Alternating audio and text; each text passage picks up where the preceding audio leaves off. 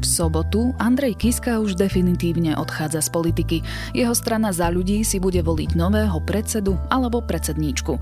Pri nízkych preferenciách strany sa naskytá otázka, ako osloviť nových voličov a či vôbec za ľudia prežijú najbližšie roky.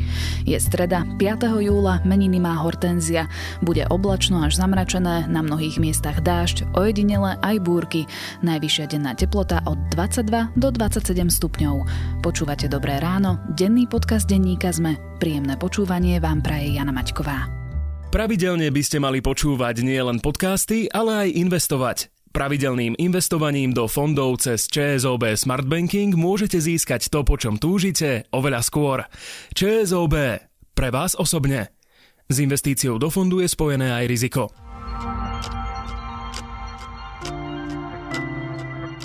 Najprv krátky prehľad správ.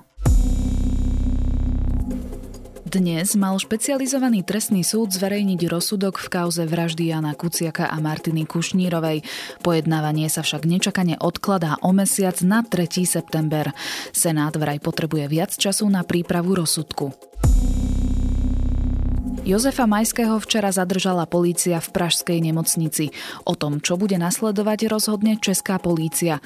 Minulý týždeň Najvyšší súd potvrdil rozhodnutie o odsúdení Majského na 9 rokov väzenia v kauze podvodu nebankoviek Horizont Slovakia a BMG Invest. Priemerná cena bývania vzrastla medziročne o vyše 11% Ide o najvyšší medziročný nárast od roku 2008, informuje Národná banka Slovenska. Najviac sa zvýšili ceny v Košickom a Žilinskom kraji. V druhom štvrť roku meter štvorcový bývania vzrastol v priemere na 1731 eur. Polícia začala trestné stíhanie pre obzvlášť závažný zločin porušenia povinnosti pri správe cudzieho majetku a zneužitia právomoci verejného činiteľa v súvislosti s Národným futbalovým štadiónom. Severná Kórea pravdepodobne pokročila vo vývoji svojho jadrového programu. Vyplýva to z utajenej správy Organizácie spojených národov, o ktorej informovala agentúra DPA. KLDR pravdepodobne vyvinula miniatúrne jadrové zariadenia, ktoré sa zmestia do hlavíc balistických rakiet. Viac podobných správ nájdete na zme.sk.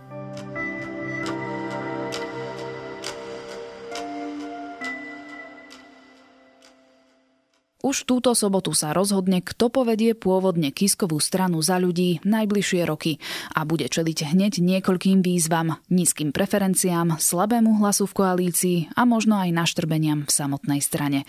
Môže Veronika Remišová alebo Miroslav Kolár stranu posunúť dopredu, alebo bude jej popularita stále klesať. Aj o tom sa porozprávam s komentátorom denníka ZME Petrom Tkačenkom. Samozrejme, že, že škodí to, že pán predseda tu nie je, ale kto si vyberá zdravotné problémy? Ja vnímam plno vážnosťou, koľko práce naozaj a, a nie ľahkej urobila Veronika Remišová od momentu, kedy ju poveril zastupovaním našej strany Andrej Kiska. Podľa mňa sa toho zhostila veľmi zodpovedne a svedomite. No, ak by sa pán Šeliga rozhodol, že do toho pôjde, rád si vypočujem, s čím do toho ide. Rovnako si viem predstaviť v prípade, že Juraj sa rozhodne, že do toho nejde a vyzvúme nejaké okresové organizácie, že sa o tú funkciu budem uchádzať Predstavme si najprv kandidátov, ktorí teda v sobotu budú bojovať o post predsedu alebo teda predsedničky strany za ľudí.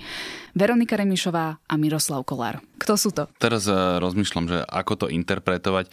No, Veronika Remišová je stelesnením takého toho establishmentu tej strany, to znamená od začiatku, keď sa tá strana začala profilovať, tak eh, ona bola jedna z tých popredných ľudí, ktorí stáli pri Andrejovi Kiskovi v podstate nebudem asi preháňať, keď poviem, že to bola taká spolulíderka spoločne s Andrejom Kiskom, zvlášť v tom období, keď on sa kampanii nevenoval e, úplne naplno povedzme to tak, a zároveň reprezentantkou takého konzervatívneho krídla. Kým Miroslav Kolár, ja neviem do akej miery ho vlastne slovenskí občania úplne poznajú, on je síce už dlhšie pôsobí v komunálnej politike ako primátor Hlohovca, profiluje sa povedzme tak, že on je politicky zádumčivejší, premýšľavejší, pracovitejší v tom zmysle, že uvažuje o politike v zmysle hodnú od spojenectiev, stratégie, čo u Veroniky Rimišovej, nechcem jej krivdiť,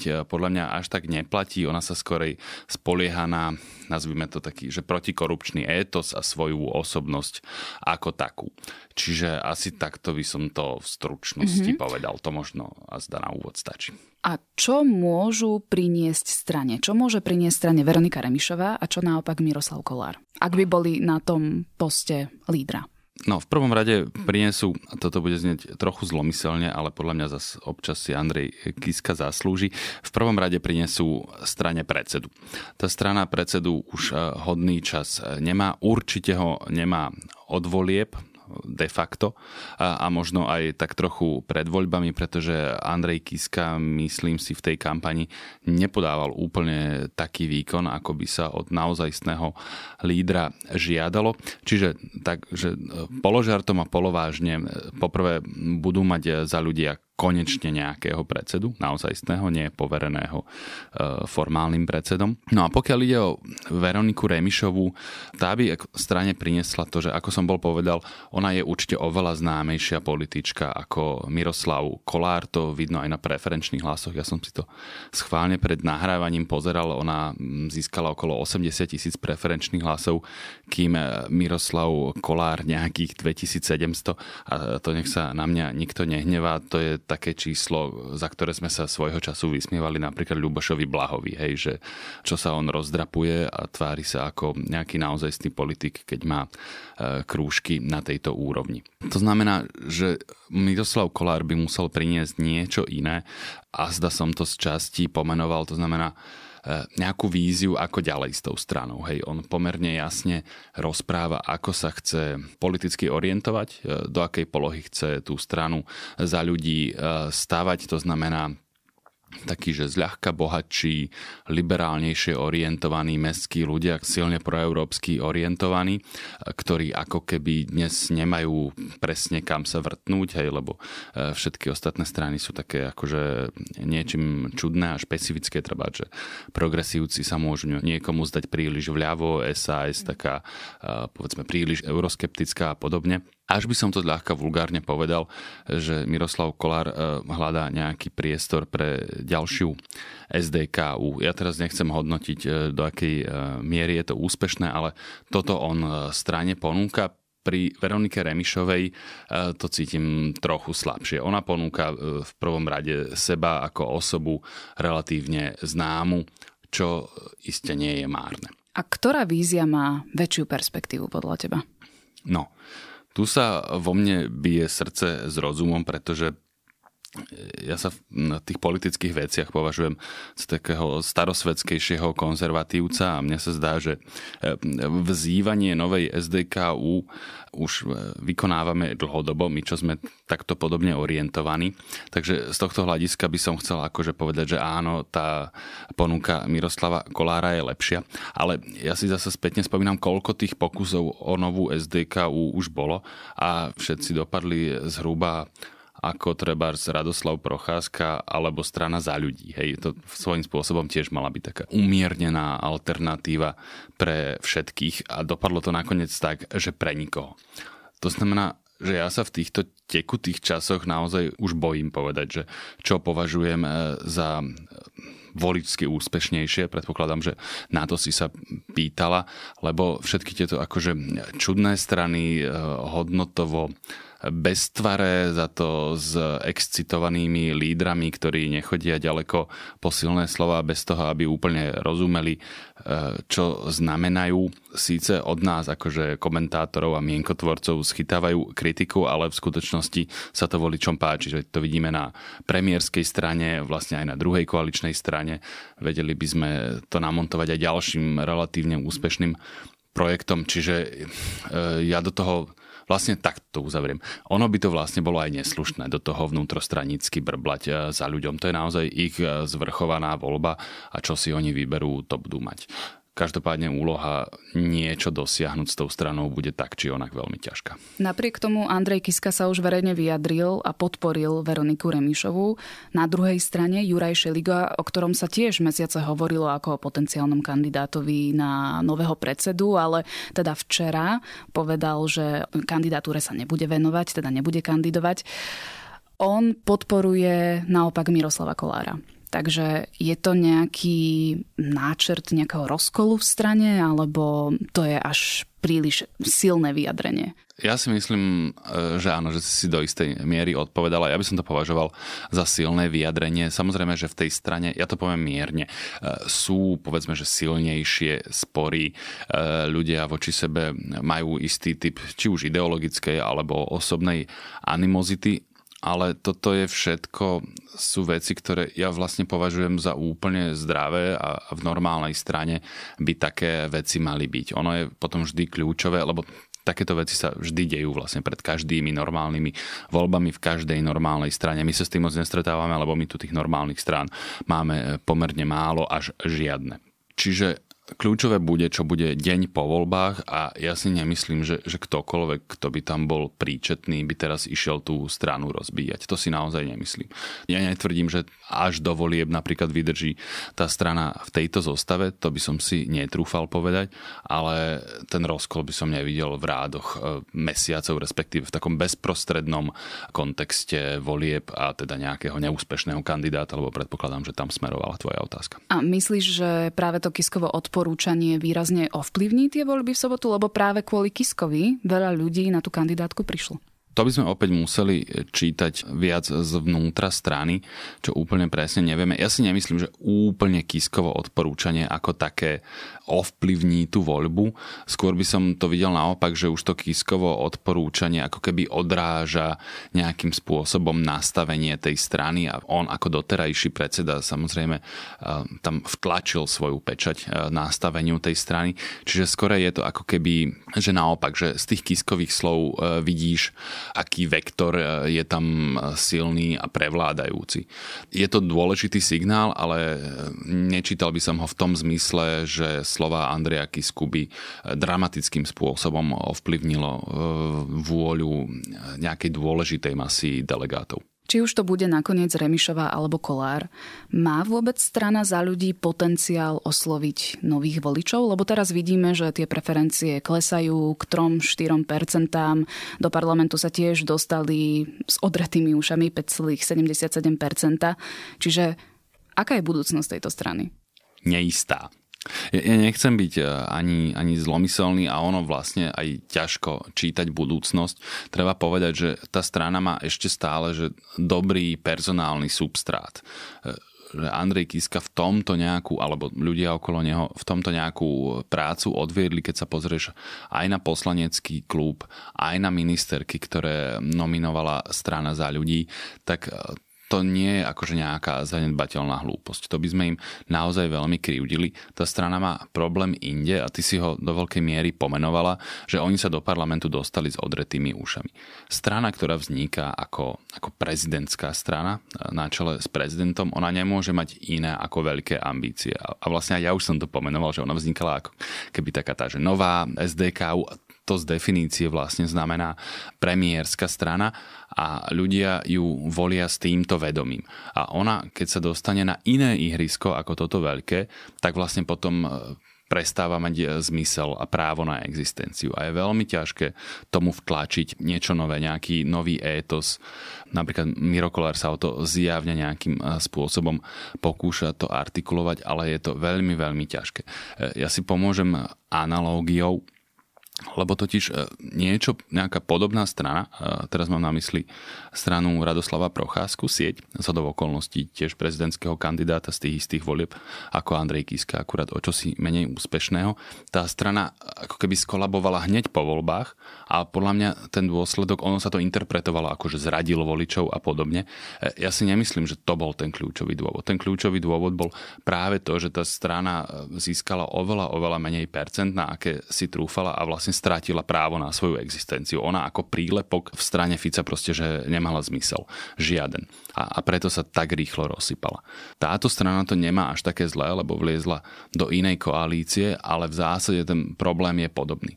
Čiže bude to extrémne náročné. Bez nejakého nového etosu to proste nepôjde, pretože prezidentská strana ako 5,5% nemá zmysel. A čo vlastne stojí za tým poklesom preferencií? Je to práve to, že Kiska sa stiahol? Ono prišlo k nejakému tomu prepadu bezprostredne po voľbách a to je podľa mňa práve to, čo som povedal, že sa ukázalo, že tá strana je iná, myslím teraz rozmerovo, než mnohí voliči, za akým vedomím ju volili.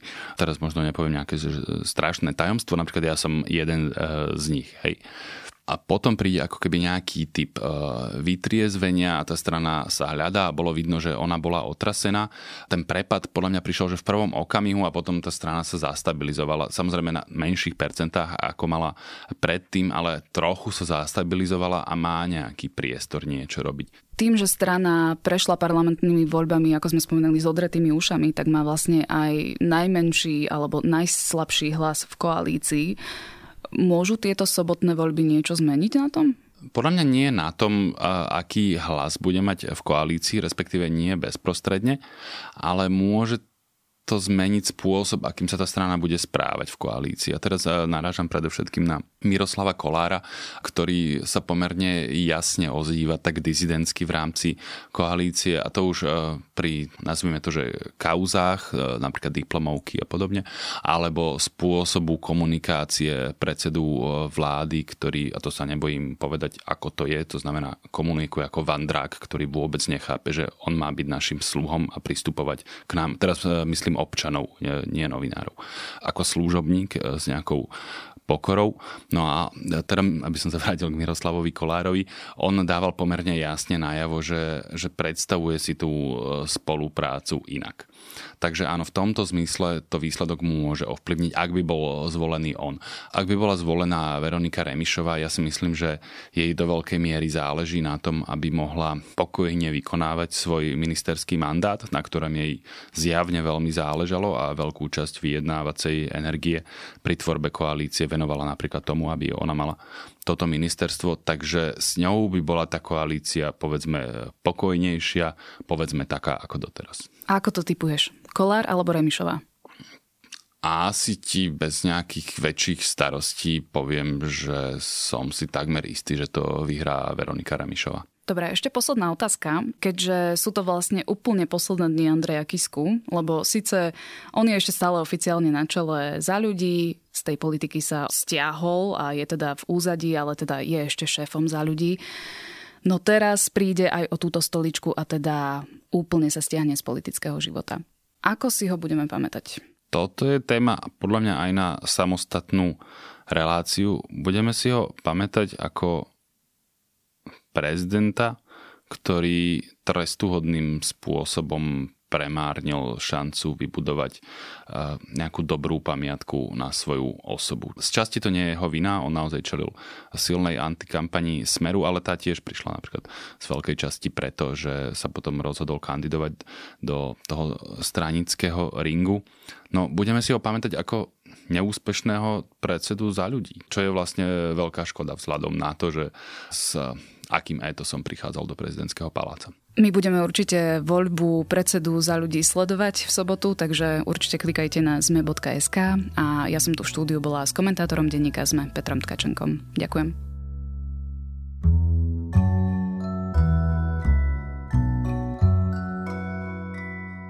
Dnes mám pre vás jeden zaujímavý hudobný tip. Britská soulová speváčka s charizmatickým hlasom Liana Havas vydala nový rovnomenný album.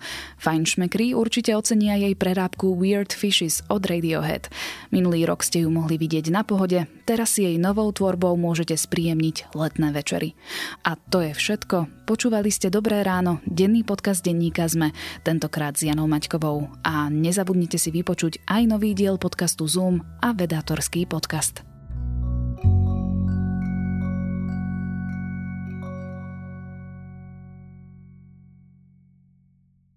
Pravidelne by ste mali počúvať nielen podcasty, ale aj investovať.